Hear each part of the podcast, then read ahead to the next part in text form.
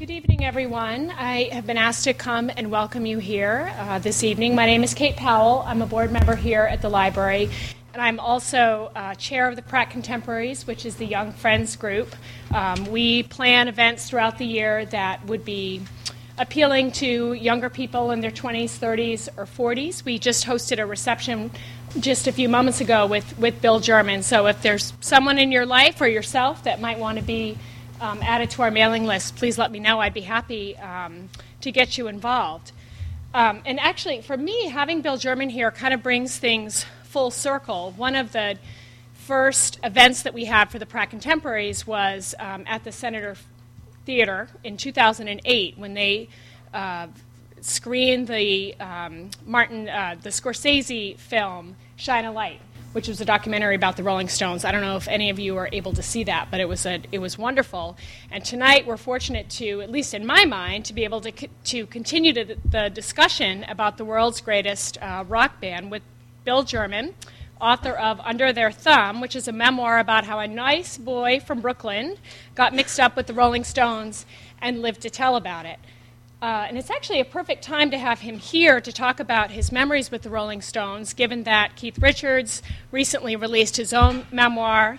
Uh, so the band's obviously been in the news lately. And for those real avid Rolling Stones fans that have already read both, it'll be an interesting um, comparison of the two. And I know that Bill has started to thumb through that book to sort of fact check uh, Keith's accounts of, uh, of, his, of their time together. So, you know, I think tonight, coming into tonight, I just thought to myself, like, you know, how often does this happen? Your childhood dream, writing about your favorite rock band, not only comes true, um, but you end up being uh, befriended by the group and brought into their inner sanctum. And that's exactly what happened to Bill German. And he became an eyewitness to the conflict between Mick and Keith and Ron's substance abuse and everything in between. But as Bill will tell us tonight, um, sometimes getting exactly what you want isn't exactly what you expected and what you thought it would turn out to be. So um, please join me in welcoming author Bill German. Thank you. Thanks for coming on such a rainy night. I hope it'll be worth it. Um, so I uh, usually start uh, by reading the introduction of the book. Let's get started with the intro if I can find it. Here we go. Uh, you'll probably want to kill me when I say my only job in life was with the Rolling Stones. Even as a teenager, I wasn't mowing lawns, washing cars, or asking if you want fries with that. I was traipsing after my favorite rock band and writing about it in Beggar's Banquet, the newsletter I launched on my 16th birthday. When I published the first issue, I had no idea where it would lead or how it would dictate the course of my life. I shouldn't have been with the Stones in the first place. To be welcomed into their orbit, you have to bring something to their table drugs, sex, fame, or the ability to carry their luggage better than anyone else. But all I had was my stupid little newsletter. This is the story of how I made it into the Stones' inner sanctum and how I crawled out.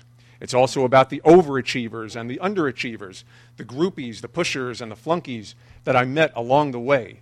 People who dedicated their entire lives to remaining in that sanctum.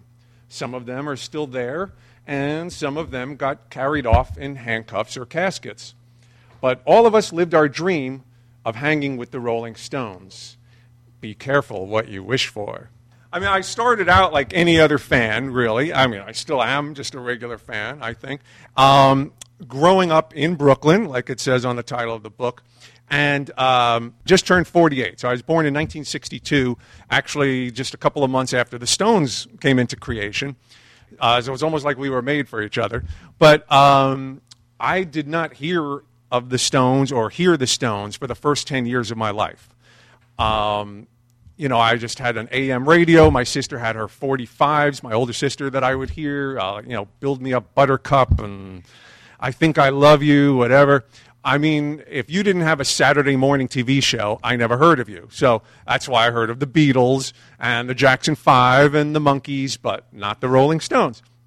Well, uh, in the summer of 1972, my sister somehow went from loving Keith Partridge to loving Keith Richards.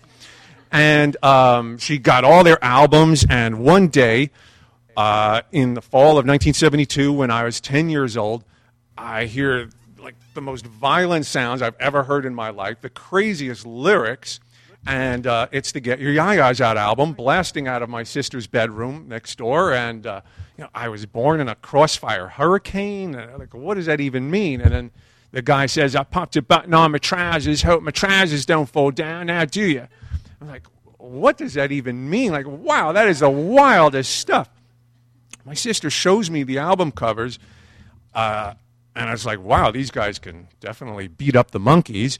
And I was just instantly intrigued by these guys. They seemed like the coolest, most rebellious guys on earth. My sister starts telling me all these stories that you know, uh, they've been busted for drugs and their concerts turn, turn into riots and someone was actually killed at one of their concerts. How cool is that?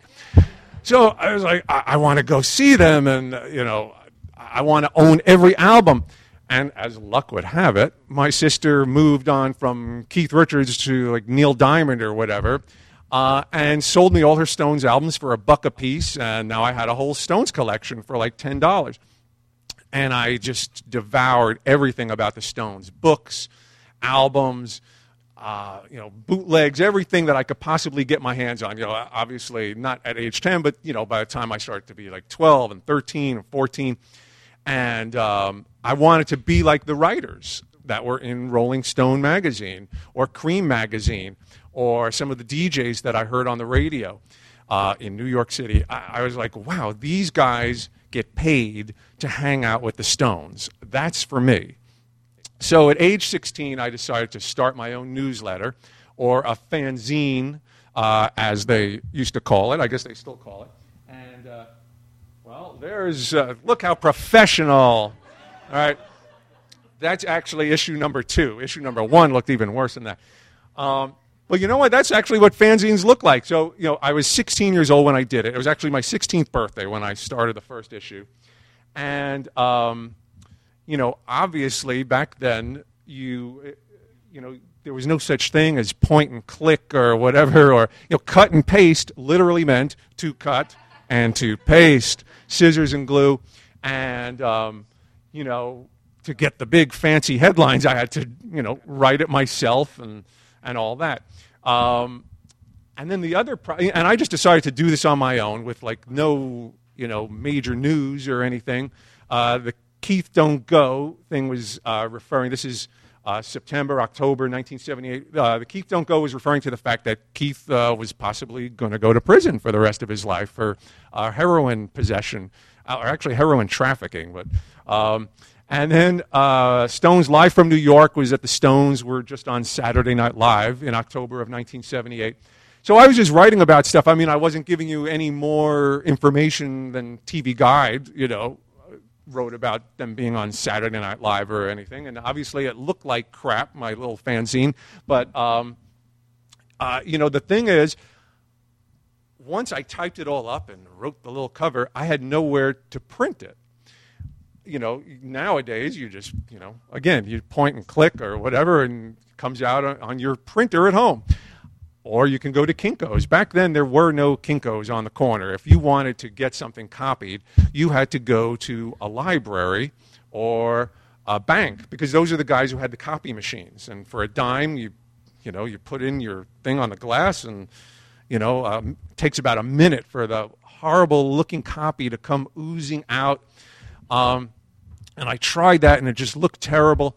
And I remembered I had a friend who worked in the mimeograph room at the high school, at my high school, and he got me in after hours. He was a, a, student volunteer, had the keys, and so he snuck me in there, and that's how I ran off the early copies. And so, you know, it looked terrible. I'm sure it read terribly, but at least it smelled great.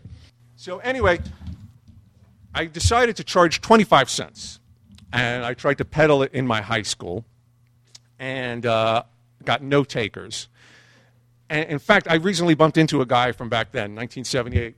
Uh, you know, a friend of mine from back then. He claims that I paid him a quarter to take a copy. So I don't know if that's true or not. But really, early on, my circulation was my paid circulation was like one or two or three. Um, but I stuck with it um, because, like I said, I wanted to be a journalist like the guys in Rolling Stone magazine or Creem magazine. And so I never gave up, and I pursued it like a real journalist. And I was taking journalism in high school. I was lucky that my high school offered a journalism uh, program. And, uh, you know, so I aspired to be this great rock and roll journalist. And so I never gave up, and I approached it as a journalist by developing sources. The newsletter, you know, improved a little bit. Um, though the lettering there uh, like where it says Charlie Watts, Boogie Woogie Boy. That was done with a thing called Letraset. I don't know if anybody's heard of that. Rub on letters. So that's how I did that. Uh, but anyway, so it was starting to get a little more professional in terms of how it looked, but also um, in terms of you know the content of what I was writing. And see, I was a teenager, but I knew grown-ups who used to see the Stones around town. Um, I was living in New York City, actually Brooklyn.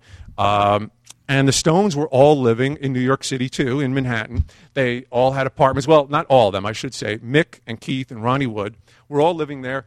And they would go out at least two or three nights a week to these nightclubs and sometimes even get on stage. And I got to know some of these grown ups who could get into these clubs and would tell me what happened. And so here I am, this teenage kid, 16, 17 years old, and I am scooping Rolling Stone magazine with simple little things like, hey, you know, Keith showed up last night and played with so and so, or Ronnie Wood showed up at the Ritz or whatever.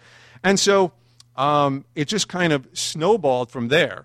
And I realized that eventually I would get to meet the Rolling Stones because everyone I knew was getting to meet them, you know. At least it, that's what it seemed like. And so I found out that they were having a party for their Emotional Rescue album. Uh, and it was 1980. I was 17 years old, and I show up, and I figure, I, I mean, I wasn't on the guest list, I had no connections, but I figured, let me show up. I mean, I'm proud of the newsletter, it's looking good. And my only goal is just to show them the newsletter. That's all I want from them. I don't want an autograph. I don't want my picture with them. I just want to hand them the newsletter. That's it. So I show up to this nightclub, which was called Danceteria. And uh, like I said, I'm 17 years old there, and that's me in the background. And uh, Keith in the foreground, and of course, note, note the bottle of Jack Daniels that he pilfered from the party. And uh, so, like I said, my goal was just to wait for the Stones to come out of the party. That's on 38th Street in Manhattan. And uh, a bunch of people were like surrounding Keith, so I like zoned in on Ronnie Wood. And so uh, he is cut off in that picture, but that's his hand reaching out for an issue, and I am handing him an issue. And like I said, that's me, 17 years old, and it was two days after my high school graduation. And so I like to think that I had two graduations that week, but this one was the more impact on my life. And, um, and they took the issue. Ron Wood looked at it, and he was like, oh, yeah, really nice, really nice, you know. And I knew he was just humoring me. But he takes it into the limousine, and for some reason, the windows were open. And uh, I saw him and Keith looking over my little fanzine. And for a 17 year old kid, that was pretty heady stuff. And uh, I don't know if they knew how old I was. I mean, I was pretty tall for a teenager. Um, but they must have realized I was like barely shaving, you know. So they must have known I was young, and then the newsletter itself had like this exclusive information in it. I had a preview of their new album, um, again, just from sources that I had developed. So I knew it was just a matter of time. Yes. Oh, I'm glad you asked. Um, that's the thing. I did not know that this photo was taken at the time that it was taken. It was taken by a paparazzo photographer that was just standing there waiting to get pictures of the stones. And uh, I mean, many, many years later, I happened to be going through this guy's files, this photographer's files, and I stumble onto this photo, and I was like, oh my God, the moment that I met the Rolling Stones for the first time ever is captured in a photo. And, and there it is. And for years I knew that if and when I ever did a book about my experiences with the Stones, I would call it Under Their Thumb. That is sheer coincidence that Keith has his thumb sticking out like he's hitchhiking. And I just said, oh my God, that is the cover of the book. So there you go. And that's how that wound up being the cover. And it was just like a, a fantastic coincidence. And uh, in a way, that picture like just um, it personifies what the book is about the accessibility of the Stones and the fact that uh, I got to know them in New York City. I mean, it's just a real New York City scene. I mean, uh, you might not be able to see it close, you know, uh, that well here, but it's like uh, there's a sign up there that says "tow away zone" or something like that. You know, and just I love Keith walking around the streets of New York with that bottle of Jack. So um, I then, um, you know, was so inspired by the fact that they like seemed to like the newsletter, albeit for a minute or two, um, that I said I got to keep giving it to them and giving it to them. So I uh, started going up to their record company, which was called Rolling Stones Records, and they had an office in Rockefeller Center, right near the skating rink. And I just walked in. I mean, this is the days when there's no security. And so a kid could just walk into an office building. I mean, if you go into an office building in Manhattan now, I mean, forget it. You need photo ID, you need an appointment, and all that just to get on the elevator. Me, I just breezed right in, go into Rolling Stones Records, and present them with my fanzine. Hi, I'm you know 17, 18 years old. I got a fanzine about the Stones, and I hope you give it to them. And they told me that they did, which I figured they were just humoring me. But uh, once I turned 18, I became legal drinking age in New York back then. It's now 21, but back then it was 18. And so I was able to go to these nightclubs and eventually see the Stones myself and hand them the issue myself. Like there. And, um, and I found out uh, that's Keith with um, his now wife, Patty Hansen, girlfriend there. And um, the thing is, I, uh, again, I, I did not want anything from them. I didn't want a, you know, an autograph or anything. And this was taken by another paparazzi photographer who happened to be at uh, this club. And uh, I just wanted to give them the latest issue. And uh, the thing is, apparently, they were getting issues from Rolling Stones Records. The, you know, all their managers and people were indeed giving it to them. And uh, so, you know, when I would see Keith at these clubs, he would be very nice and, you know, he would say something like, "Yeah, man, you know, I really dig it. I, I love reading it on the can, you know." It's, it's, like, wow, man, I'm like 18 years old, and like the Stones are telling me that they read my newsletter and they like it. He's reading it on a can, you know. It, it was just, you know, it really inspired me, and they were so nice to me, and so like I felt like there's no way I'm giving this up. I just got to keep going with this, you know. And Ronnie too, he would get the issues and so, you know, he would say, oh, yeah, I've got this one already. Where's the next one?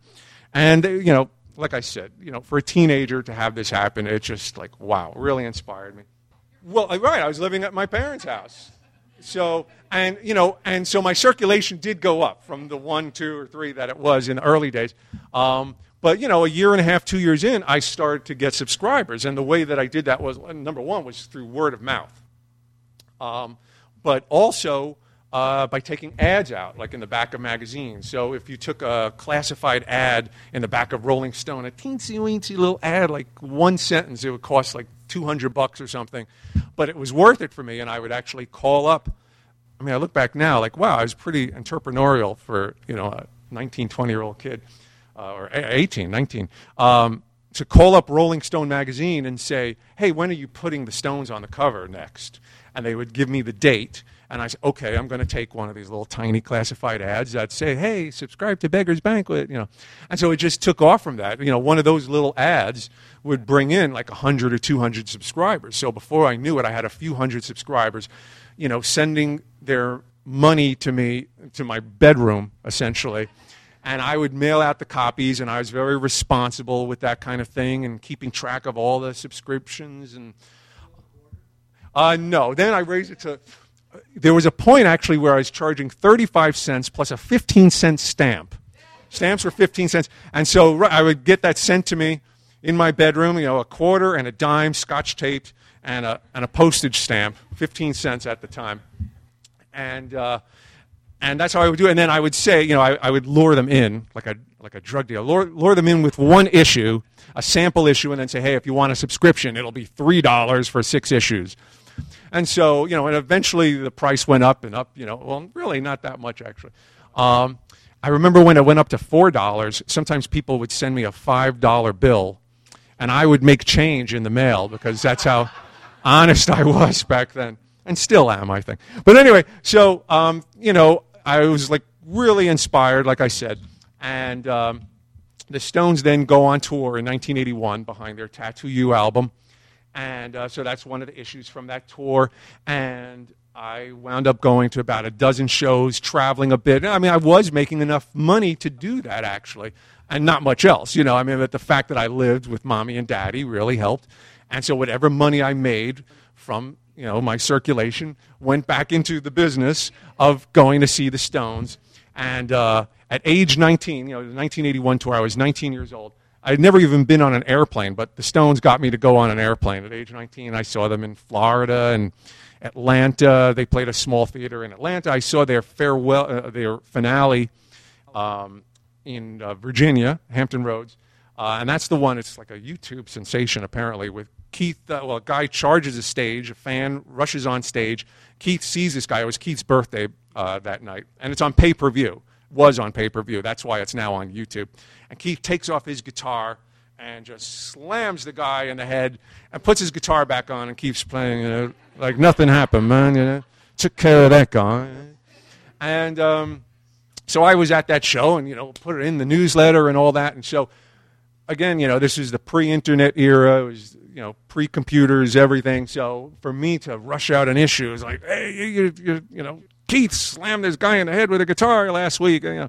So, you know, I was scooping the magazines that I grew up worshiping, like Rolling Stone and Creem. I was actually scooping them. So, yeah, that issue is from 1981. And um, the way that I was able to see all those shows, a dozen shows, in the fall of 1981 was uh, by walking into uh, the kitchen and informing my parents that I was quitting NYU, where I was majoring in journalism, and that was a great conversation to have.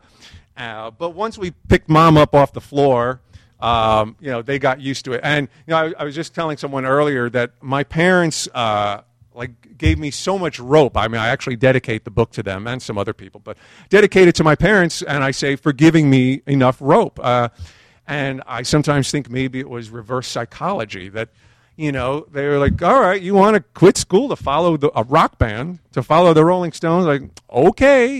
You know, I mean, they weren't happy about it at first, but they like warmed up to the idea. And, you know, it was maybe reverse psychology and it worked because ultimately they never got the phone call from the cops you know come pick up your kid um, you know i i wound up being a pretty responsible kid i never did the drugs or anything like that and and so all right if they use reverse psychology i guess it worked um, but i did drop out of nyu and never went back but uh, I guess it paid off because uh, things just kind of snowballed with the Stones. They got to know me, uh, you know, at that show where Keith hit the guy with the guitar. Um, that was Keith's birthday show, and there was like a party for Keith backstage, and I got to go to there because like the Stones already kind of knew who I was, and uh, and the people that worked for them knew who I was, and so uh, you know things are starting to come together. And then one day in 1983, uh, my phone rings, uh, and at this point I'm now living in Manhattan. I just moved out from my parents' house living in Manhattan, by the way, in an apartment uh, that was given to me by Keith Richards' pharmacist. And he really was a pharmacist. And that's what Keith loved about him. And there's a whole chapter about him in there. He was also a Talmudic scholar, by the way, who wound up hanging out with Keith Richards and scoring Keith Richards' drugs. I mean, that's part of what my book is about, is just all these crazy contradictions and almost like spinal tap kind of situations. But anyway, so I'm living in that apartment from Keith Richards Pharmacist, and uh, my phone rings, and it's the Stones management, and they're telling me that um, that Mick and Keith, you know, love the newsletter, and they want it to become their official newsletter. They're going to advertise it in their next album, and you will, you know, you'll get to hang out with the Stones. You'll go to their houses and their recording sessions. You'll get to interview them uh, travel around the world with them, et cetera, et cetera. Is that okay with you? So, uh, okay, yeah, yeah, it's okay, it's okay. So, next thing I know, I'm interviewing Mick Jagger at his house. Uh, oh, well, no, wait, first, that's the ad that uh, was put, placed in every copy of the Undercover album that came out in 1983. So, if you have that on vinyl to this day and you didn't throw out that flyer, that's it. And um, you can't read the fine print there. But you had to send your money to Los Angeles And I wound up getting paid like a salary from the people out in Los Angeles that were dealing with the Stones. And so, yeah, that's a flyer that was in a million copies of Undercover. And so my little thing that I started in my pajamas, uh, you know, is now being advertised to everybody that buys that album. So it was pretty heady stuff, to be honest with you. Um, and then, yes, like I said, I, uh, next thing I know, I'm at Mick's house. That is not taken in Mick's house. That's at some nightclub, obviously. And, uh, and that's some bodyguard on the left. I don't know who he was. I never saw him before or after. So, um, but anyway, uh, so I interview Mick at his house. He was living on the Upper West Side of Manhattan, 81st Street and West End Avenue, and uh, it was you know it was an okay interview. Mick is not as good an interview as Keith, to be honest. Mick could sometimes give you like these one sentence answers or even like a one word answer, whereas Keith will go on and on and on, which is great. You know, Keith will give you his philosophy on life, where Mick would just yeah he'll answer the question like you know that's about it, right? So, um, but the interesting thing is uh, Mick uh, gives me a glass of orange juice. Uh, well, actually, Jerry Hall, his girlfriend, living girlfriend, gives me the glass of orange juice, and we go upstairs. Me and Mick, we go up to his den on the fifth floor, and uh, well, when we enter the room, actually, the window was open. We hear these young girls like shrieking and screaming, like, well, "What's going on?" And um, I mean, you'd think that there would be a law against this, but Mick Jagger was living next door to an all-girl school. Um, and so it must have been recess, and you know, and Mick said that it must be recess, I guess. And it, it, was a wonderful neighborhood, Upper West Side, but he's saying it can get a bit noisy sometimes. Um, so I'm interviewing Mick, and part of the interview, I uh, I ask him, "What records are you listening to right now?" He says, uh, "Good one. Let me check, Bill." And he gets up and he's uh, flipping through his LPs, and he's telling me at that time he's listening to Herbie Hancock, just came out, you know, Rockit. And, uh, and I figure, okay, well, while he's looking at his LPs, this will really round out my piece. Let me see what books he's reading. So I get up to look at the bookcase. And as I do that, I accidentally knock over the glass of orange juice that I had at my feet. And I am now watching my Minute Maid OJ pour all over Mick Jagger's 16th century Persian rug. This is my first visit to his house. And I'm like, oh my God. And now he was in this alcove where his LPs were. And so I'm like peeking into the alcove, uh, Mick, Mick, Mick, and he's not there. I'm like, oh my God. And I'm just standing over there, over this puddle, this orange puddle, not sure what to do. And uh, couple of seconds goes by and go by, and Mick comes in with a towel. He had seen the whole thing. And now he is on his hands and knees blotting up my mess. And that's a vision I will never forget the rest of my life. And by, that was the day after my 21st birthday. And uh, yeah, I will never forget that. But you know what? He, he couldn't have been more gracious about it, actually. Um, I was so apologetic, like, oh my God, please, please, I'm so sorry. Please don't tell Jerry Hall, your living girlfriend. He's like, nah, don't worry about it. Besides, this is my room. So I was like, wow. he was like, really nice. Um, the other interesting thing about the interview was um, the phone rang, and the answering machine didn't pick up, and no one else picked up, so it just kept ringing and ringing. And finally, he picks it up, but he puts on like a strange voice. If I'm not mistaken, it sounded like an old Spanish lady. And hello, and um, and then quickly he changed. Uh, yeah, hang on, she's downstairs, and it was for Jerry Hall, and uh, I then realized that I'm pretty sure that Mick Jagger screens his phone calls by pretending to be his own cleaning lady. Uh, I don't know. So, um, as if interviewing Mick for three hours at his house wasn't good enough for me on the day after my 21st birthday, I, uh, I then go to interview Keith later that same day at the Stones office in Rockefeller Center. And Keith was great. Uh, and like I said, he can go on and on and on, which is great, but sometimes you have to cut him off because you're not going to get to all your questions. Um, so some of the things that Keith talked to me that, uh, well, it did become night, so it was like early evening into the night, was um, talk to me about John Belushi because he knew Belushi. Uh, I, I, don't know at the time if a lot of people knew that, but uh, and Belushi had just died a few months before, you know, I was interviewing Keith. and I knew that Keith knew Belushi and that he was with John Belushi, like, you know, like two weeks or so before that fateful night at the Chateau Marmont, you know. And uh, I said, Keith, were you surprised uh, about Belushi's death? And he said um, that he was not surprised, but uh, that John Belushi reminded him of Brian Jones because uh, they had a kind of like an insatiable, overdo it kind of attitude. And everybody around them knows it, but you can't say anything to them because if you do, they'll only overdo it more. And I guess that is what happened with John Belushi. Um, Keith also, I got him to open up about his estranged father. It had been just a few months before my interview that Keith reconnected with his father, Bert.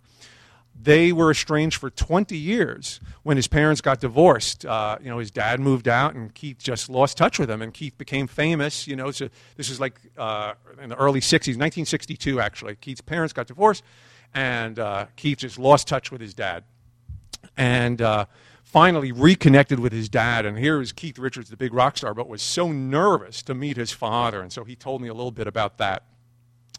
Um, what else did he tell me that day? Um, well, it, it, was a pretty good interview. He talk, talked to me about child rearing and stuff like that. Again, you know, I did, some of these things I didn't even ask him about, but he just starts philosophizing. But the interesting thing is the interview ended um, at about 9 o'clock at night, and we had to take the freight elevator to leave. And um, as we're waiting, it's me and Keith and uh, his manager, Jane Rose, who's still his manager. And we're waiting for the freight elevator, and uh, a guy comes up with uh, a mop and pail, and he's obviously one of the porters uh, from the building, and he's waiting for the elevator also. And Keith starts up a conversation with this guy. Uh, hey man, how you doing? Uh, your daughter started school, right? Uh, it's like, wow, Keith like kind of knows this guy, obviously. And they carry on the conversation in the elevator, and uh, I realized that I got more insight, or as much insight, into Keith Richards' character in those three minutes on the elevator as I did in my three hours of the interview. Uh, and that's the kind of guy Keith is. And um, you know, not to disparage Mick, but I don't think Mick goes around talking to the porters in the building. You know, that's just Mick. Um, so, um, you know, getting back to Mick, though, I should say um, that he has a nice side and a not so nice side. And in my book, actually, uh, I have a chapter called "A Nice Bunch of Guys," and it's all about Mick.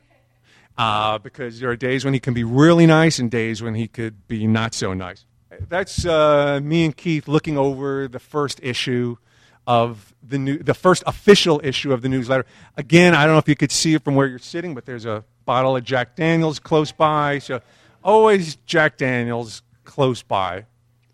Um, but yeah, like I said, Keith, um, you know, he is a man of the people. He will talk to anybody, and uh, you know, the generosity he showed to me was just tremendous.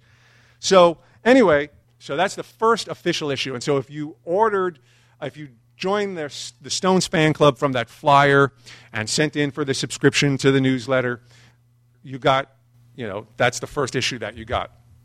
And so that's uh, Mick and Keith at, Mick, at uh, Keith's wedding, where Mick was actually the best man. And uh, as you could see, I, Mick and Keith discuss undercover. That was my interview with each one of them. So uh, the thing is, kind of joining up with the organization now, it was a trade off. Yes, I got great access. I was able to, you know, go to their houses now and interview them and, you know, God, being advertised in one of their albums, it's like phenomenal. But it meant that they kind of had a say into what went in and didn't go into the newsletter. And so, as someone that was an aspiring journalist, you know, that was a little frustrating. And I had to submit all my stuff to uh, the Stones and their lawyers and accountants and everybody uh, before I could go to print. So I was still doing everything. Yeah, yeah. I mean, it's a long, complicated story of how uh, the money was done and all that. But yes, they were they were basically paying for everything, but I was the guy behind it. So I was literally the guy that no. it was still a one man operation. I mean, I made it really affordable for them, I guess, because it was just me. I wish I had a staff. And maybe I could have asked for one because, right, it's the freaking Rolling Stones. They could probably afford it. But, um, but no, it was just me. And I, I was still doing the newsletter with all the same principles that I did before it became official and all that. Um, except that my circulation jumped from like 3,000 to 20,000 in a couple of months because of that ad and the album. And, um, and now I got like some color on the cover, and I was allowed to use the tongue. And, uh, you know, they did that new logo for me, the masthead, and all that stuff. But no, I, it was still a one man operation. I was still doing everything. Um, so that actually, that photo was not my first choice. My first choice was to use the same photo of Mick and Keith that was on that flyer that was in the album. And, you know, a million people had already seen that photo. And, uh, and uh, that's the one that I put on the cover, uh, but I submitted to the Stones organization. Everyone is fine with it, except for Mick, who's like, you know, stop the presses. You know. And he didn't like that photo, and so I had to switch out to this one. So, you know, and I guess changing your mind is a rock star's prerogative. I don't know. But the thing is, Mick had like a couple of months to think about it and then decides while it's being printed that he doesn't like it. And so I had to switch out to that. And actually, the printer did print, you know, over 20,000 copies of the cover that Mick didn't like, and you better believe he was charging for it, the printer. So the Stones had to pay for that because Mick decided he didn't like the picture that a million people had already seen. So, um, so that was my first inkling that, hmm, this is the trade off. Uh, and then uh, another Mick thing. You know, Mick was the one who was the tightest about some of this stuff. The Stones were down in Mexico City right around this time, shooting some videos for their undercover album, and uh, they were guests of honor at a party down there. And they all show up except for Mick. And that's exactly how I worded it. All the Stones were there except for Mick. Well, Mick doesn't like that because Mick doesn't want it to be, con- he doesn't want to be conspicuous by his absence. And the reason behind that is, uh, shall we say, Mick was uh, pursuing some outside taco down there in Mexico City, which would be fine if he was a carefree single guy, but his live-in girlfriend Jerry Hall was back home in New York, seven seven months pregnant with their first child, and so he didn't want it known that he was not at this party. So I was told to reword it. And so I did. And I did that by just writing uh, Keith and Ronnie and Bill and Charlie attended the party, period. You know, and Jerry Hall can connect her own dots. You know, I work for Mick now. And so then a similar thing with Bill Wyman, who overall, I would have to say, you know, was pretty easygoing and he never really made any demands on me. But he, uh, he came to New York. Like I said, you know, Mick, Keith, and Ronnie were the ones that were living in New York. Bill and Charlie were always in England. Uh, but Bill came over to do a uh, concert uh, that was known as the Arms Benefit. And so, if you can read it from where you are, you see uh, my clever little uh, headline there Arms Build Up. Uh, but anyway, that was about like this all star concert that took place. that Bill Wyman and Charlie Watts and a whole bunch of other people like Jimmy Page and Eric Clapton took part in. Anyway, so um, I went to a party after that concert in New York, and Bill Wyman introduced me to his girlfriend, a very nice woman named Kelly. And uh, a picture was taken of them, and I put it in the issue, or I, I want to put it in the issue. And uh, Bill Wyman says no. And the reason is, well, this woman Kelly was just Bill Wyman's New York girlfriend. And he didn't want the one in New York to know about the one in LA. He didn't want the one in LA to know about the one in San Francisco. He didn't want the one in San Francisco to know about the one in London. So Bill Wyman basically told me, don't print any pictures of me with anybody. So I was like, okay, Bill. And then there was Keith's manager, Jane Rose, uh, who was also very nitpicky. And she made me take out the word stumbled I wrote something like uh, Keith stumbled into Max's, you know, to see Buster Poindexter or something like that. You know, he went to some nightclub and he stumbled in there, you know, and she said, no, no, take that out. I'm like, wait, you know, stumbled. It's just a figure of speech. He stumbled in there. And she was like, no, stumbled might imply that Keith was stoned, and we wouldn't want anyone to think that. so you know, despite the hassles that I had from you know their lawyers and managers and whatever, or Mick, um, I did get to be pretty close with Keith and Ronnie, and um, it was at a time in their career where they weren't really sure what was happening. you know, if the Stones would keep going on. Uh, that, a lot of that had to do with the rift that Mick and Keith started to have in the early 80s. Um, and they kind of needed guy friends, Keith and Ronnie. Um, you know, they, they had their wives and they had some babies. Well, well, Ronnie Wood had a baby at that time. Keith didn't. Um, but they kind of needed guy friends, I think. And so they let me hang out. And uh, when they were recording their Dirty Work album, which I know wasn't one of the best Stones albums, but um, they invited me up to the sessions in New York. That's us there, uh, taking like 5 o'clock in the morning. We're looking at the latest issue of Beggar's Banquet. Um, and that was at a studio called RPM. And um, Keith told me that I could stop up anytime. You know, Bill, man, come up anytime as long as Brenda's not there. I'm like, Brenda? Who is Brenda? Well, it turns out that Brenda was Keith's nickname for Mick, and it was not it was not a term of endearment. And um, the thing is, this was the summer of 1985, and at that point, Keith wanted to stab Mick in the eyeballs because he had so much anger towards Mick because Mick wanted, Mick wanted to and then did go solo in 1985. Mick released a solo album where Keith has always put the Stones number one in his life. And Keith resented that Mick went solo. Um, and so Keith and Ronnie and you know the guys in the studio referred to Mick as Brenda. So that was their little code word. And so I couldn't be there when Mick was there because what had happened was uh, these two camps developed, and so there was the Mick camp and the Keith camp, and uh, you know, a real line in the sand there. And so I was obviously in the Keith camp, and so there would be problems if a Keith camper was there when Mick was there, uh, and vice versa too, actually. And Keith hated some of the guys that Mick was bringing up when Keith wasn't around. I mean, that's the thing. Mick and Keith were very rarely in the studio at the same time during these sessions. Um, but if they were, you, you know, they could not bring their own friends in or it would just cause a bigger fight. But, you know, Mick was bringing in guys like uh, Duran Duran, who Keith despised. But, you know, Mick was always into the flavors of the month. And Duran Duran was like the number one band at that time. And so Mick wants to hang out with them. And Keith, you know, like couldn't figure it out. It's like, you're Mick Jagger. You started the Rolling Stones. You know, we've been around for, you know, 20 some odd years at that point. Why are you, you know, giving the time of day to Duran Duran? Which Keith referred to them as deranged, deranged for some reason. I don't. And so um, Keith, on the other hand, was bringing up some of these old blues guys that he felt, you know, were part of the Stones lineage, um, like Don Covay, if you you know he's not a household name, but Don Covay, great R&B singer, who uh, he actually wrote the song "Chain of Fools" for Aretha Franklin. So he came up and sang a lot of stuff uh, or background. And this other guy, Bobby Womack, who used to play with um, Sam Cooke.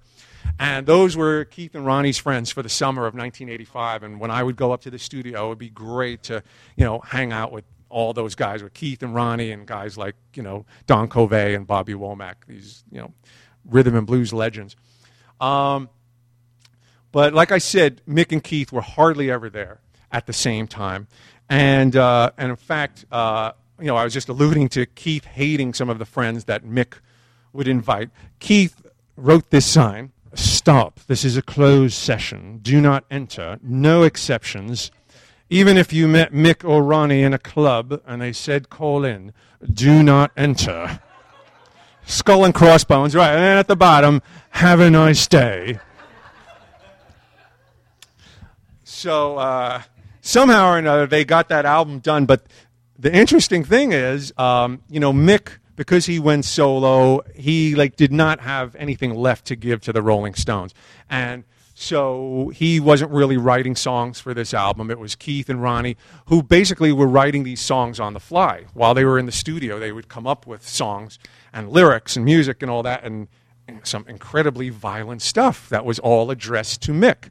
And so that's why that album has songs on it like One Hit to the Body and um, I Want to Fight, which got uh, shortened to just Fight. But yeah, um, another one called I've Had It With You and so Keith was writing these songs for Mick, and then Mick would come into the studio and sing them about himself, not realizing it. And they had another one on there which got left off the album. Um, Ron Wood actually did on one of his solo albums uh, called I'm Gonna Knock Your Teeth Out One by One. So there's just a, like a lot of anger going on. And like I said, it all started because Mick decided to go solo, and uh, Keith really resented that. So, uh, you know, the Stones kept sort of going, I guess. They didn't really know what was happening with the group. Were they going to break up after the Dirty Work album? Who knows? Or were they going to tour? I mean, Keith wanted them to tour. Mick sends them a telegram saying, I, I, don't want to tour with you guys. And that like made things even worse. And their fight starts to pour out into the press. Uh, Keith says, you know, if Mick tours without the Stones, I'll slit his throat. You know, all this stuff going on. But in the middle of all that, one of the founding members of the Stones, Ian Stewart. Now, he wasn't one of the, you know, core five guys, but he, when the Stones originally formed, they were a six-piece band, and they had a piano player named Ian Stewart.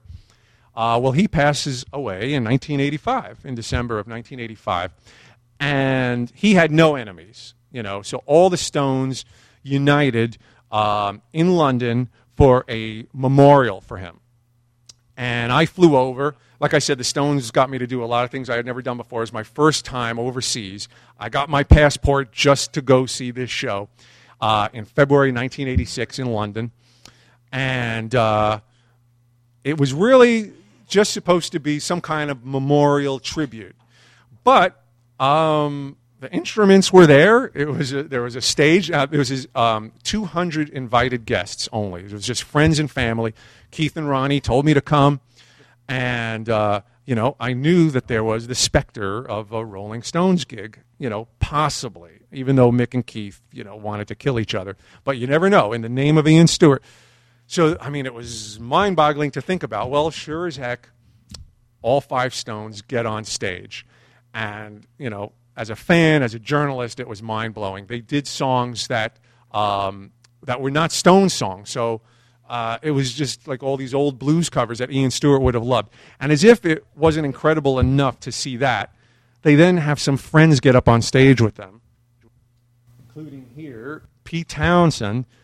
And you could see uh, on the wall there it says 100. It was a 100 club on Oxford Street in London, um, which I hear might close actually, which would be pretty sad. Um, and yeah, there's Keith and Ronnie in the background. And so Pete Townshend comes up, and then Jeff Beck comes up, and Eric Clapton comes up, and Jack Bruce comes up. And uh, I mean, if anybody ever asks me, what's your favorite Stones concert of all time, you're looking at it. February 23rd, 1986. So while the Stones were in London, they also received a Grammy Award that week. And I was still in town know, this was a Grammy that uh, they were definitely getting because it was a Lifetime Achievement Award. Now, mind you, the Stones had never won a Grammy Award in their whole history. For, you know, like 20 some odd years, 22 years of recorded music. And then they're getting a Lifetime Achievement Award from them. So the Stones were like not that pleased about it. You know, normally that award is given to someone that they have to wheel out with an oxygen tank, you know, some like 90 year old composer or something. But the Stones are getting it and they went for it because it was a good way to promote their album. And so they agreed to accept the award live in London. But now, because of the time difference, they would have to do it at 3 o'clock in the morning. So they did, and uh, I was there for that. And then uh, afterwards, that's Keith and I leaving uh, this club, which is called the Roof Garden Club, which is where they uh, did the telecast from. And by now, it's like 5 or 6 o'clock in the morning. And uh, Keith came up to me at the end of the night or morning, early morning, and puts his arm around me and says, uh, William, you're coming with me. I was like, well, where are we going? We are going to Eric Clapton's house. And so next thing I know, I am in a limo with Keith and Ronnie. Bill Graham, the promoter, was there also. And we go to Eric Clapton's house, or actually uh, just like his crash pad, just a flat that he had in London. It wasn't like his big estate out in the country. Just a crash pad, which it turns out he was going to be moving out of the following day. And in fact, Keith and Ronnie, Keith said to Ronnie, um, hey, Ronaldo, we're going to tear the place apart, man. Yeah. And so we show up, and there's no furniture there. There's just like a couple of like crates to sit on, and a bunch of booze. Um, there's crates of booze actually, and uh, of Jack Daniels. So uh, we're hanging out. It was pretty interesting, and for some reason, I mean, Clapton was a very gracious host, but he started uh, like asking me all these questions about me, like how old I was, which I was very apprehensive in telling people how old I was because I thought it could be used against me you know, for being so young, hanging out with the Stones and all the people around them. Uh, and I, but I was 23, and Clapton pegged it. He actually said, "I bet you're 23." I'm like, "Yeah, yeah." Um, but anyway, he was really nice. And so um, the night or morning comes to an end. It's like seven o'clock in the morning. Keith and Ronnie are going to leave, and I'm going to leave. Clapton walks us to the door, and he says, uh, "Hey, you know, before you go, I got all this booze here, and if you guys don't take it, I'm just going to leave it for the landlord. And with that, Keith and Ronnie went back into the living room, and they had these big winter coats on. It was February, and they just start putting bottles of Jack Daniels into their pockets. And, and then Keith walks out, goes past Eric Clapton, and says, Glad to be of service. So uh, that was a pretty fun night. And uh, so uh, a couple months go by, and you know, Dirty Work comes out in 1986, and Keith is left to promote the album on his own. Um, I mean, Mick did like a half a day of interviews about it, but mostly Mick felt like I don't want to have anything to do with the Stones anymore. I got my solo career. You know, let Keith do it if he wants to do it. And Keith, of course, wants to do it. So this was backstage at the show. You might remember Friday Night Videos used to be on NBC on Friday nights, and um, and that is Paul Shaffer. Um, yeah, I, like by the time uh, 1986 rolled around, Friday Night Videos had um, like a guest host each week. So that week it was Paul Shaffer, and so Paul asked Keith all these questions, and then they jammed on some songs. And one of the songs that Keith performed with Paul Shaffer during the broadcast was Keith's signature song from the Dirty Work album, which was Sleep Tonight but Keith forgot the lyrics to the song. Um, well, it turns out that I had a copy of the album with me. And the reason I had it with me, uh, I hated asking the Stones for autographs, but it was a necessary evil sometimes because I would run contests in, in every issue. So uh, I would get them to sign, you know, to these fans. Anyway, so that's why I brought that with me. You might be able to see it there in the lower right. But anyway, it turns out that the album's inner sleeve has the lyrics printed on it. So I was able to give that to Keith, and he used it as a cheat sheet and was able to conclude the broadcast and sing his song on it. And uh, then afterwards, the three of us went outside and we're hanging out with some of the uh, technicians from the show. And we were on the sidewalk. It was a residential area. And I guess we were making a lot of noise, maybe. And maybe some people complained because next thing we know, the cops show up. And so these two cops, they, they pull up their squad car, and me and Keith see it, and like, oh my God, Keith, they're finally coming to get you. And these two young cops get out, and hey, guys, can you know keep it down? We're getting some phone calls. You know, oh my God, it's Keith Richards. you know, will you sign this? I know they're taking out like the things they use for parking tickets, probably. You know, it's like, hey, Keith, sign this. You Um, and uh, and there was a photographer there to shoot the show, and I said, you know, the broadcast. So I said to the photographer, "You get a, you got to get a shot of this." And um, to me, this kind of uh, represents the changing of the guard, because I mean, trust me, the last time Keith Richards was in the presence of two police officers before this night, he was not smiling, and. Um, but that's the thing. Now the cops were young enough, and you know the anti-establishment was becoming the establishment, and I kind of felt that that was captured in that picture. Uh, and in fact, Keith said something like uh, when they got back in their squad car, he said to me something like, "You know, I bet their fathers on the force probably did bust me." You know. Um, and I, I, I don't know what these guys would have done if they found out what was in Keith's doctor's bag there just some medicine that Keith needed. Um, so I was hanging out a lot with Keith and Ronnie at that point, and Ronnie uh, actually hires me to write a book with him which was called The Works, and it was half of his artwork and half of an autobiography. And that's Ronnie's basement. He lived on the Upper West Side of Manhattan on West 78th Street. And like I said, uh, the book was half autobiographical, half of an art book, and so you could see some of his artwork there. Chuck Berry, closest to the right, Keith Moon there. Um, over his right shoulder, I don't know if you could see, but it's Bob Marley. And Ronnie would switch off from his music to his art, sometimes at the same moment. You know, I would see him standing there with a guitar and like a paintbrush in his hand.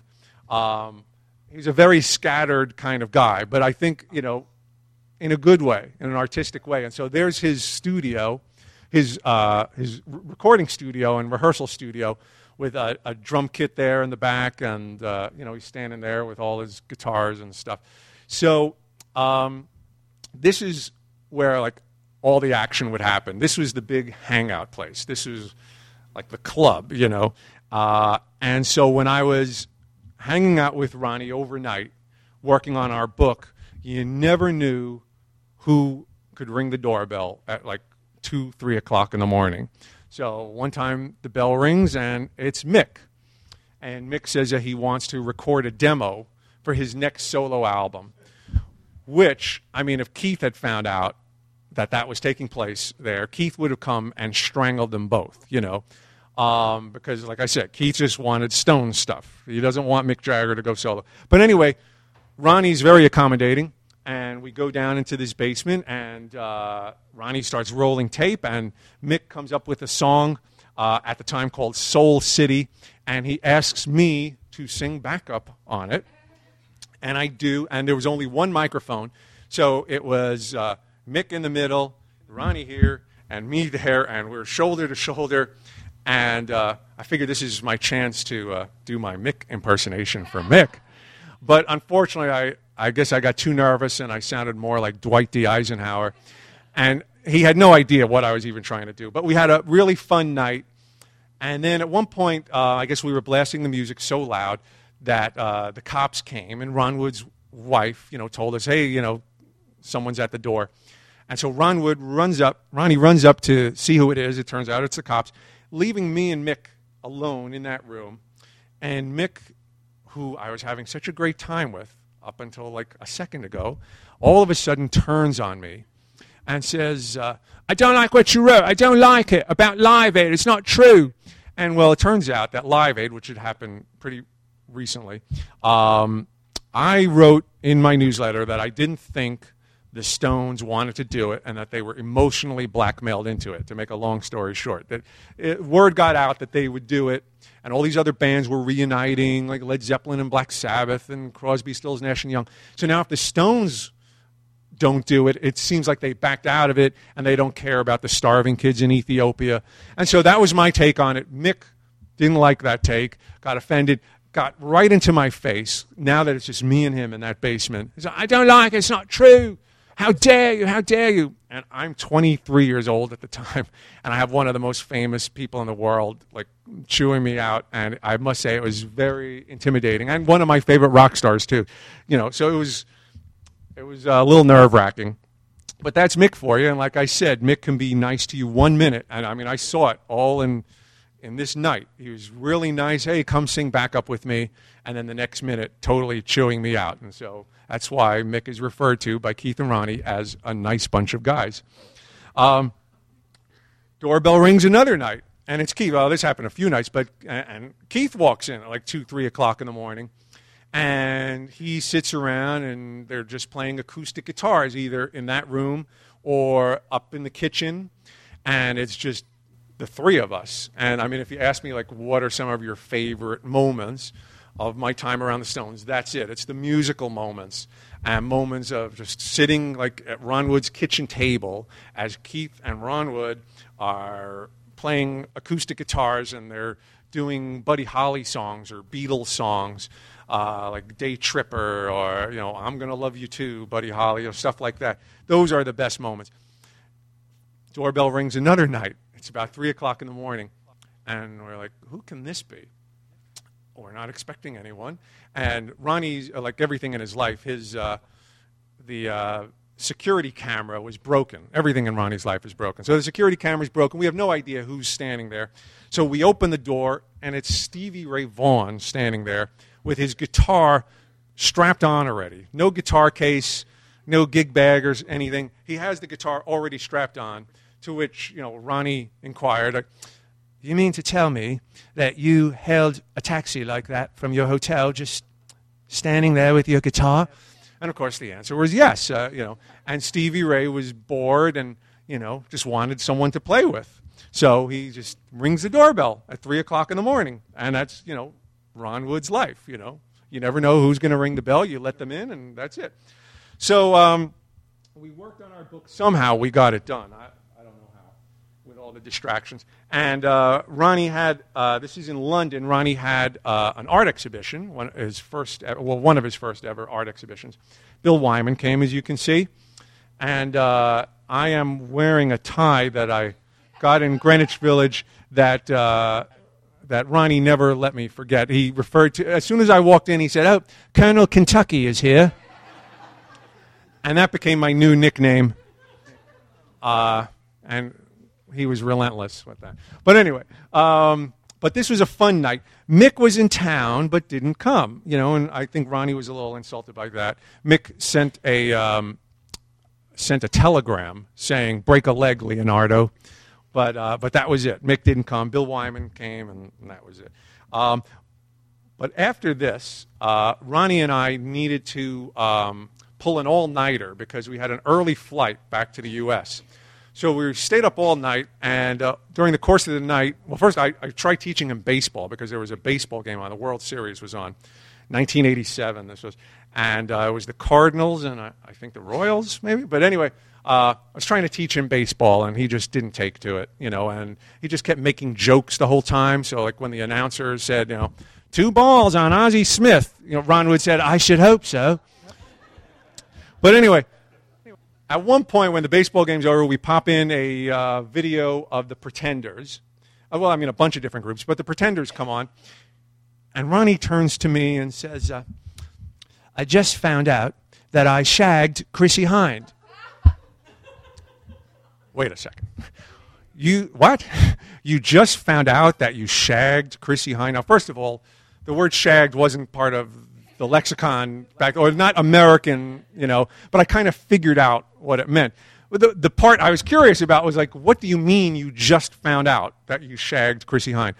And so he explained to me that in 1972, when he was playing with Rod Stewart and the Faces, they played in Ohio, where Chrissie Hynde is from, and Chrissie and her friend came to the show. After the show, they went back to the hotel. Chrissie's friend wound up with Rod. Chrissie wound up with Ronnie. And uh, it took her 15 years to tell him that. And I, I, thought, hey, that's pretty cool to have bedded Chrissie Hynde and not even remember it, you know. So. Um, but uh, Ronnie, you know, he knew so many celebrities, uh, mostly after they were famous, not just like Chrissie Hynde, who he knew before she was famous. But um, oh, yeah, well, that's actually that's uh, me and Ronnie at um, the Limelight nightclub in New York City um, which was in a deconsecrated church. And that's in the library, uh, which is nothing like this library. Trust me, I don't even think the books there, uh, back there were real. I think they were just for decoration, because most of the people that hung out in that room probably didn't know how to read. Um, that's where Ronnie met a lot of his drug dealers and stuff like that. It was a very shady place at that time. Now, actually, they turned it into a shopping mall, believe it or not. Seriously. But anyway, um, the interesting thing, though, bringing up the whole drug thing, is that I never did drugs with the Stones, and that's part of what my book is about. That I came into this as an innocent kid, and I came out of it basically as innocent, you know, person. And um, the temptation was there. All the cliches were there. You know, the piles of coke at Ronnie Wood's house all the time. Um, but as corny as it sounds, I was high on life or high on hanging out with them. That was the high. Being such a big Stones fan and being an aspiring journalist, you know, being in Keith Richards' house or Ron Wood's house or hotel room, whatever, you know, like I want to remember every detail of this as a fan and as a journalist. So I don't want to, you know, get high. You know, this is the high. So Uh, but it created problems sometimes where, like, all these other people that are in the room are doing the cocaine, uh, which was the big drug back then in the 80s, uh, and I'm not. And they would turn to someone like Keith or Ronnie and say, hey, what's the deal with this guy? You know, what is he, a narc? You know, and they would actually defend me. No, no, Bill's just here to interview me, man. You know, he's cool, you know. And, uh, but, you know, created some awkward situations. So as I was saying, Ronnie um, knew so many celebrities. Now, uh, he did this portrait of Groucho Marx for our book. Now, he didn't know Groucho personally, but he did know people who knew Groucho. And when Ronnie was living in LA in the 70s, he uh, got to go to Groucho's house. And it turns out that it was Groucho's Passover Seder. And uh, Groucho opens the door, sees Ronnie. First thing he says is, Now that's the silliest haircut I've ever seen. And so uh, they hang out uh, for the Passover Seder. And uh, at the end of the night, Groucho walks him to the door. Oh, by the way, I should say the, the reason that Ronnie wound up going is because he was friends with Elliott Gould, who brought him to Groucho's house for the Passover Seder. Um, so they're leaving, and Groucho puts his arm around Ronnie and says, uh, Look at all this. Look at all this wealth. I would give it all up. I'd give up every dollar I ever earned if I could just get one more erection. so I said, Boy, that's a great story, Ronnie, and you have to do a portrait of Groucho so we could put that story in the book. But, you know, he knew so many celebrities. If you're a celebrity, Ronnie Wood wants to hang out with you, for better or, or for worse. And so he had this party in 1986, and, um, you know, Ronnie had a uh, five story townhouse there on 78th Street in Manhattan. And the thing about this party, it was interesting how it broke down. Like on one floor, were all the, uh, the artists. So you had Andy Warhol and Peter Max on one floor. Then on another floor, you had the actors. You had Matt Dillon and uh, Michael J. Fox.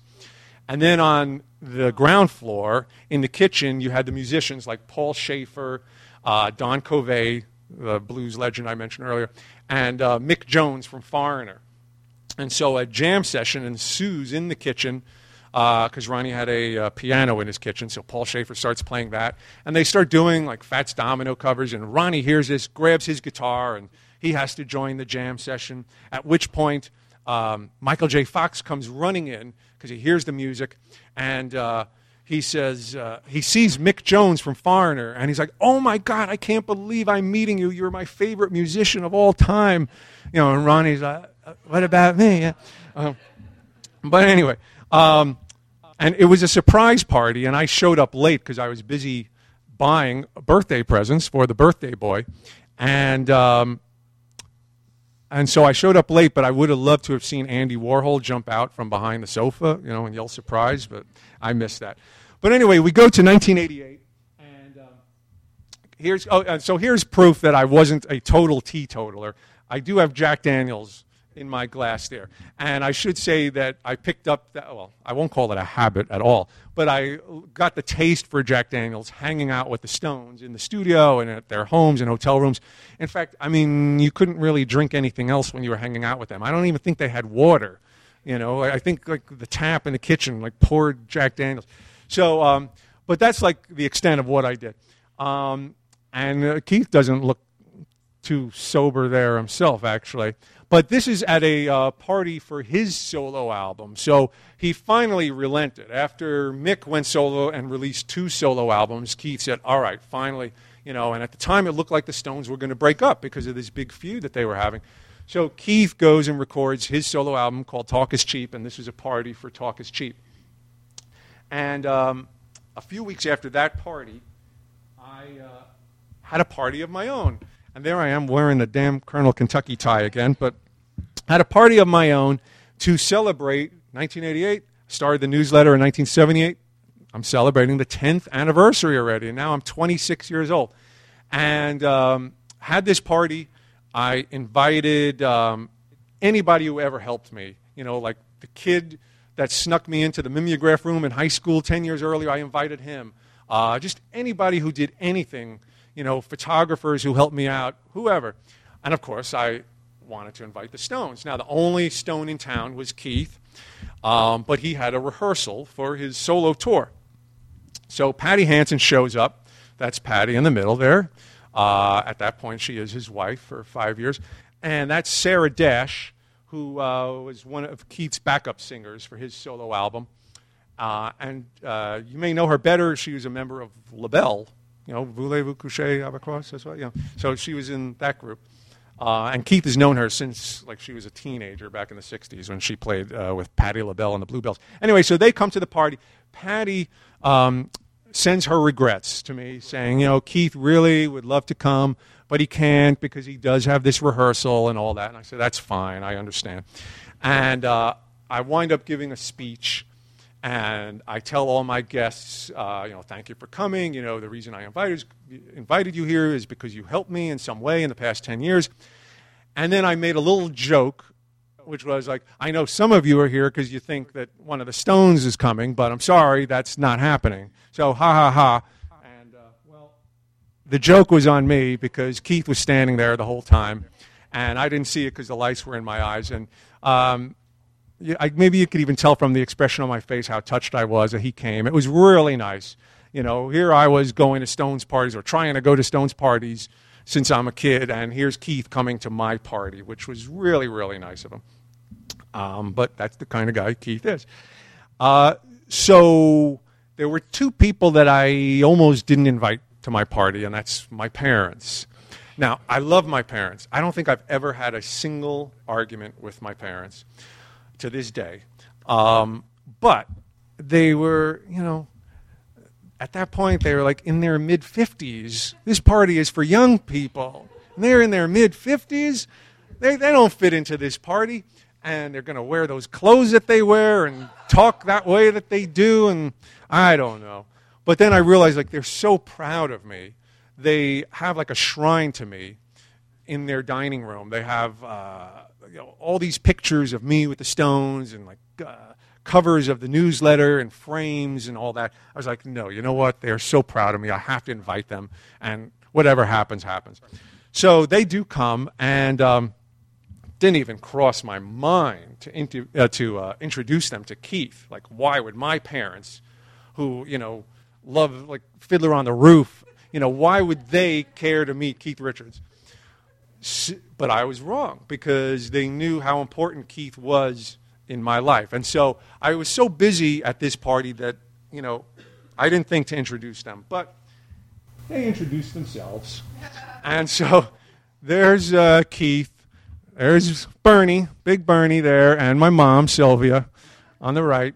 Um, and uh, that's Keith's manager, Jane Rose, over there. And uh, they're being paparazzi there. Uh, and uh, I found out what happened from eyewitnesses, uh, which is that Keith was walking through the room at one point, which Keith was great this night. I mean, anybody who came kind of got a door prize in a sense. You got to shake his hand or an autograph or get your picture taken with him. He was so nice to all my guests and so gracious and patient. So, um, what happened was uh, Keith is walking through the room. My dad sees him, grabs him on the shoulder, and says, uh, Hey, Keith, we're Bill's parents. To which Keith replies, Well, you've got quite a boy there. and uh, later I went up to Keith and I said, uh, Keith, just so you know that I'm pretty sure this is a sign of the apocalypse. You meeting my parents, the two kosher deli workers from Brooklyn. But um, they were so happy to meet him and maybe vice versa. I don't know. And so the funny thing is, is that now they got like more pictures to put in the big shrine, but they're in them. So now there's pictures of Bernie and Sylvia and Keith in their big shrine. So, like I said, that was um, 1988. And then we moved to 1989, and the Stones do get back together. That's my big issue at the beginning of the Steel Wheels tour, uh, which was sort of their reunion tour. And they got paid uh, $65 million advance, which at that time was outrageous. Um, the tour went on to gross $300 million, which was also outrageous at the time, broke all kinds of you know, attendance and gross records. Um, and I had a great time on the tour overall, um, but um, once the big money got involved, things started to change in the organization. And uh, it got a little harder to write about them and to cover them, or even just to score an interview with them. Like, you know, here was Ron Wood, who I pretty much lived with for a year to write our book together, and now I had to go through a publicist just to interview him. Um, you know, so little things like that. And I understand, you know, that there's so many people that demand the Stones' time. Um, but it just got harder for me and a little less fun. And um, especially once the money got involved, I mean, I, I, got disheartened by the fact they did some shows in Atlantic City where they charged $250 a ticket. And that was, you know, face value, not the scalper's price. So, um, you know, stuff like that really started to, you know, disenchant me. And uh, as well as the fact that, you know, I got to go backstage and um, actually watch some of the shows from on stage. And I would get to see how the magicians did their tricks. So it kind of ruined some of the mystique. You know, it's better not knowing how the magicians do their tricks. So, you know, all those things kind of um, conspired to make me have like less fun doing this for a living. Um, and, you know, Mick got moodier because now the stakes are higher, there's more money involved. And so they just kept trying to inflict their will more and more. You know, the lawyers and the accountants and Mick and the people that worked for Mick and all that. So, you know, I kept at it. Like I said, I had a great time on the Steel Wheels tour through America, and then they went to Europe in 1990. And then I, they all went solo in between that, and I followed their solo careers. And then they did the Voodoo Lounge tour in 1994, 95 you know, uh, which opened here at R, well, close to here, RFK Stadium. Um, but after that, I decided like that's enough. And so after 17 years of doing the fanzine, the newsletter, um, I, you know, I, I, had enough as a career. Uh, you know, still a big Stones fan, but I don't have to write about them or deal with their machinery anymore. Was really what it was, and it had been more than half my life. I was 33 years old at that time. Started it when I was 16. You know, so I did it for 17 years. So I ended it uh, in January of 1996, and uh, Mick and Keith and Ronnie all did some like, nice uh, farewell letters. Ronnie did a little drawing too. Uh, so that's me walking away uh, with my briefcase BB for Beggar's Banquet. Um, I'm eating a banana because that was an inside joke that Ronnie and I had. Whenever I was hanging out in his kitchen, he would offer me a banana from the fruit bowl. And uh, and so, yeah, and he writes uh, Dear Bill, we shall miss the great instructional monthly very much. How will we know from now on where we all are and what each of us has been up to? I mean, they really would use my newsletter to find out what they were all up to. Um, don't disappear too long. We want you near for the next thing. Um, and so that was really nice and very touching. Um, but, you know, I, I, gave it up. I have no real regrets about giving it up. You know, 17 years. It was a lot of fun. Uh, many more ups than downs, but it's all captured in the book. I pull no punches in the book. Um, and the book also uh, captures a time period that's really not captured in other Stones books, which is that mid 80s period. I mean, it goes from uh, the 70s into the mid 90s. Uh, well, actually, even a little later, I have an epilogue which goes up to, until like the present day. But, um, but the, the main gist of it, um, you know, goes for 17 years. And, uh, and it, it, includes that period in the 80s where the Stones were on the brink of a breakup. And so my book is the only book that really kind of discusses that. Uh, I don't even think Keith's new book really goes into it as much as I do. Um, and how they turned it around from almost breaking up to getting back together and breaking records and still being around, which is, I think, a great thing. Uh, another thing that's unique about the book is, is the perspective. And like I said, I was this innocent kid going into it, never did drugs. I'm hanging out with the most notorious rock band in the world, never did drugs, but it created some of these spinal tap like moments and moments of, you know, Keith Richards meeting my parents. And so, um, you know, I, I hope uh, if you got the book, I hope you enjoy it. I hope you enjoyed the little presentation here. And if you have any questions, throw them on up. Anybody? Oh, thank you.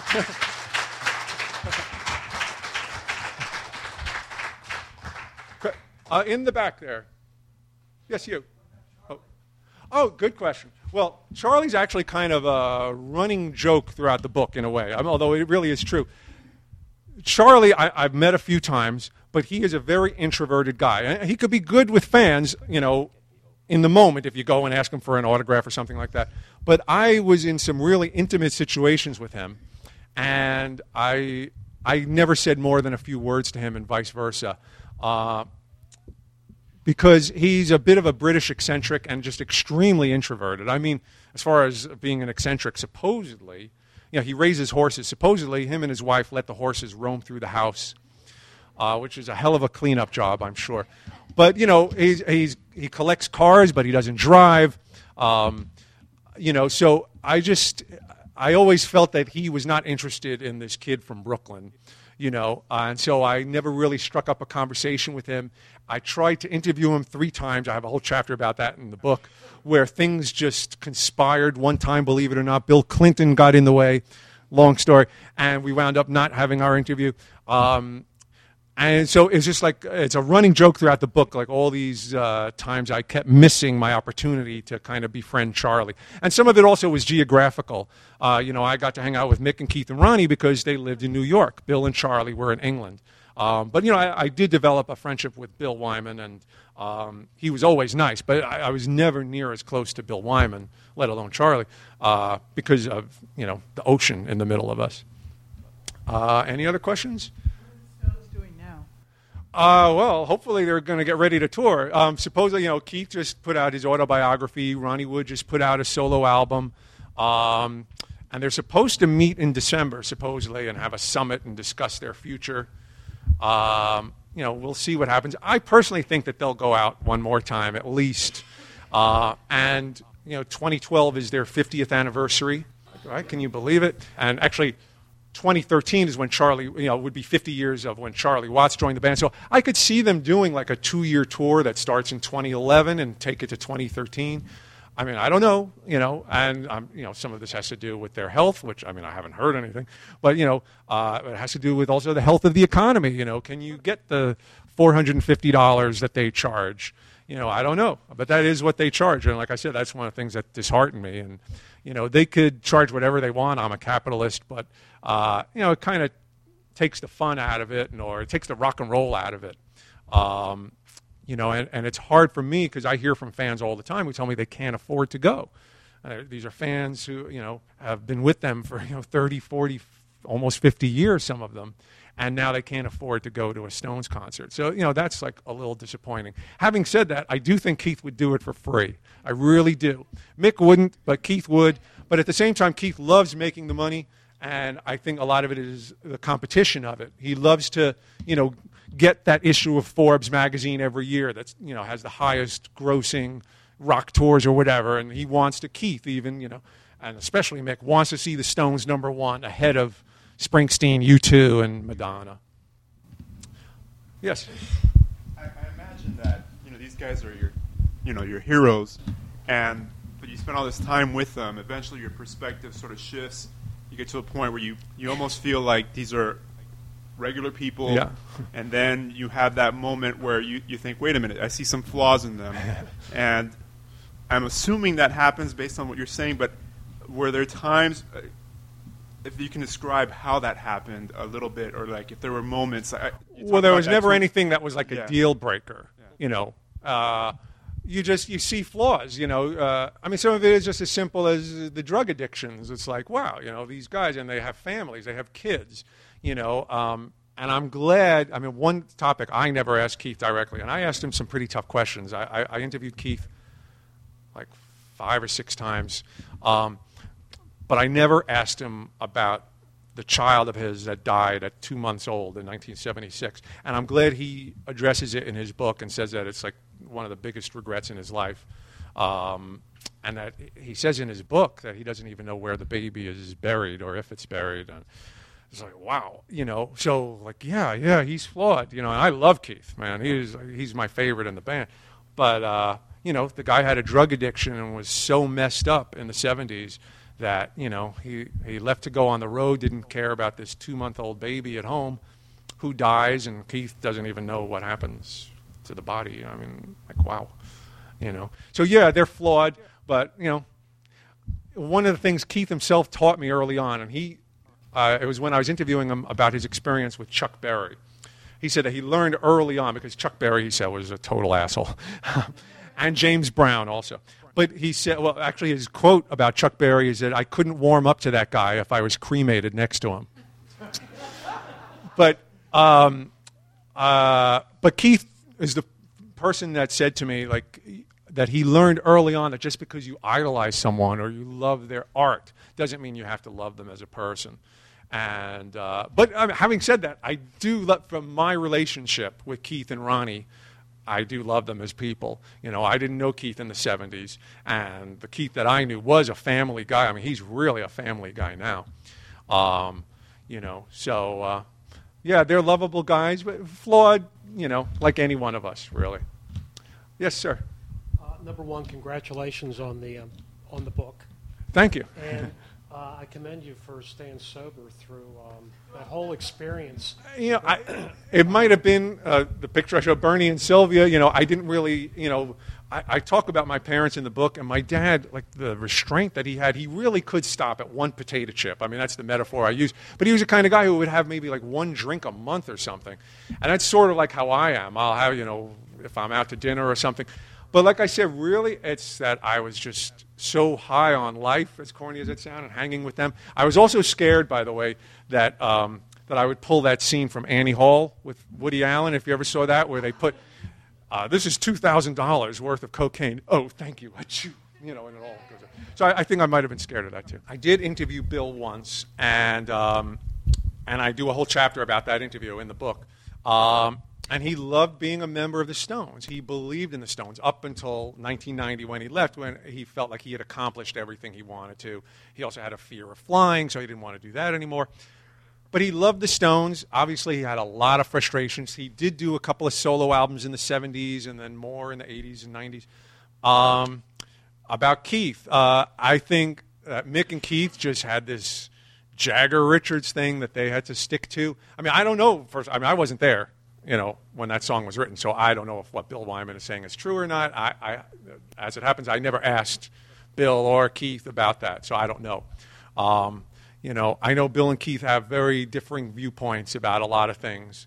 You know, and, and Bill has mentioned some of those to me. I'll give you a quick example. Uh, Keith loves to say, I don't know if it's in his book, in Keith's new book, but Keith used to go around saying in his interviews that, um, you know, it's a nice way to phrase it, but he says, you know, Hitler dropped a V 1 bomb on my bed, man, you know.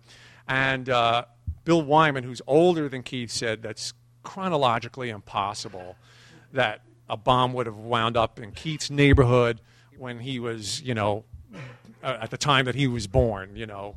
It's just impossible. So, you know, there's a lot of little differences, but, you know, Bill has his book, Keith has his book, I got my book, you know. So we all have differing, you know, viewpoints, I guess. I mean, the thing is, it's like some of the stuff that's really not ranked up there by fans. But yeah, that whole Dirty Work album, like I've had it with you, the songs like that, um, because that kind of epitomizes my time of when I was closest to them. You know, and and maybe it's because Keith was sort of going through this. Uh, midlife crisis or whatever. He didn't know what was happening with the Stones, and so he needed friends like me, you know. And so he let me. How old was I then? 22 years old when they were recording that the Dirty Work album, letting me hang out. So those are some of my fondest memories, even though that was probably like the worst period in Stones history. Um, you know, in terms of their relationship, and some would say creatively, some people say Dirty Work is like one of their worst albums. But I have the fondest memories of that album. You know, I feel like almost I have a personal stake in it almost because I was up at the studio so much and, you know, was so close to Keith and Ronnie at that time.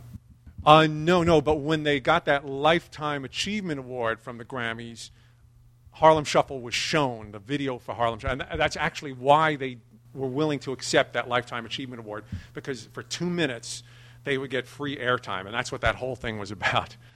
Yes, back there. I was hoping that you'd uh, touch on um, Ian Stewart. Uh, next month, he's been gone for 25 years. You had the opportunity to interview him when he was promoting the uh, Rocket 88 album. Yeah. I was curious if you could touch on uh, Ian and your experiences. Um, yeah, and in the book, I didn't show it tonight, but in the book, there's a picture of me uh, interviewing him for the first time when I was just 18 years old. Um, and I, it was funny because I had already met the Stones at that point, you know, the other Stones, Mick and Keith and Ronnie. And yet the one that I was intimidated by the most was Ian Stewart. And the reason is he was such a purist. And like I said, he was one of the founding members of the band, or if not the founding member, some would say. Um, in fact, yeah, he's been known as the sixth Stone, but he told me that chronologically he was the second Stone. It was Brian Jones and then him.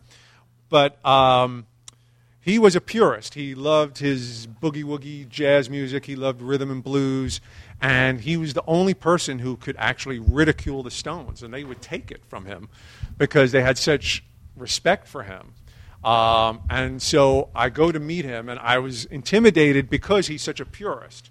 He actually, not only has he like put down the Stones, his friends, but he's also put down the Beatles one saying that it goes to show you how nothing good ever came out of Liverpool. That was his quote about the Beatles. So it's like, okay, this guy thinks that the Stones and the Beatles suck. Like, what is he going to say about me, as some 18 year old kid from Brooklyn? But it turns out he was like so nice and warm. Uh, and taught me about like boogie woogie music that I like had never even heard of, and artists like Louis Jordan and Wynonie Harris. Uh, so he was like really nice. And uh, when he died, I was uh, very sad and I think like a lot of Stone's history died with him because he, you know, kept some of the records maybe not as well as Bill Wyman, but you know, maybe in some ways. And so, you know, he could tell, could have told a lot of great stories that you know we would have appreciated today, like in a book, let's say. But he never got to do that. Again, you know, this book is full of highs and lows. Um, but right in December of '85, Ronnie Wood hires me. 23 years old, I am, uh, which like I look back now, I'm in my 40s, like I wouldn't hire a 23 year old kid to, you know, co author a book with me. But he did. I come home, I can't wait to tell everybody, and I fall asleep for a couple of hours. My phone rings, and then it's the news from England that Ian Stewart passed away at just the age of 47, which, you know, like it was this incredible, cruel irony because he's the one who didn't do the heroin and the coke and all the booze like Keith and Mick and Ronnie and he's the one that dies. And it was hardening of the arteries. So uh, Bill Wyman actually said to me, you know, kind of like a dark joke. He said, "That's it. I'll never eat cheeseburgers again." You know, because those were his only vices: was playing golf and eating cheeseburgers. I think we're going to, excuse me, but I think we're going to wind it up here. And um, let's give Bill a big round of applause. Thank you.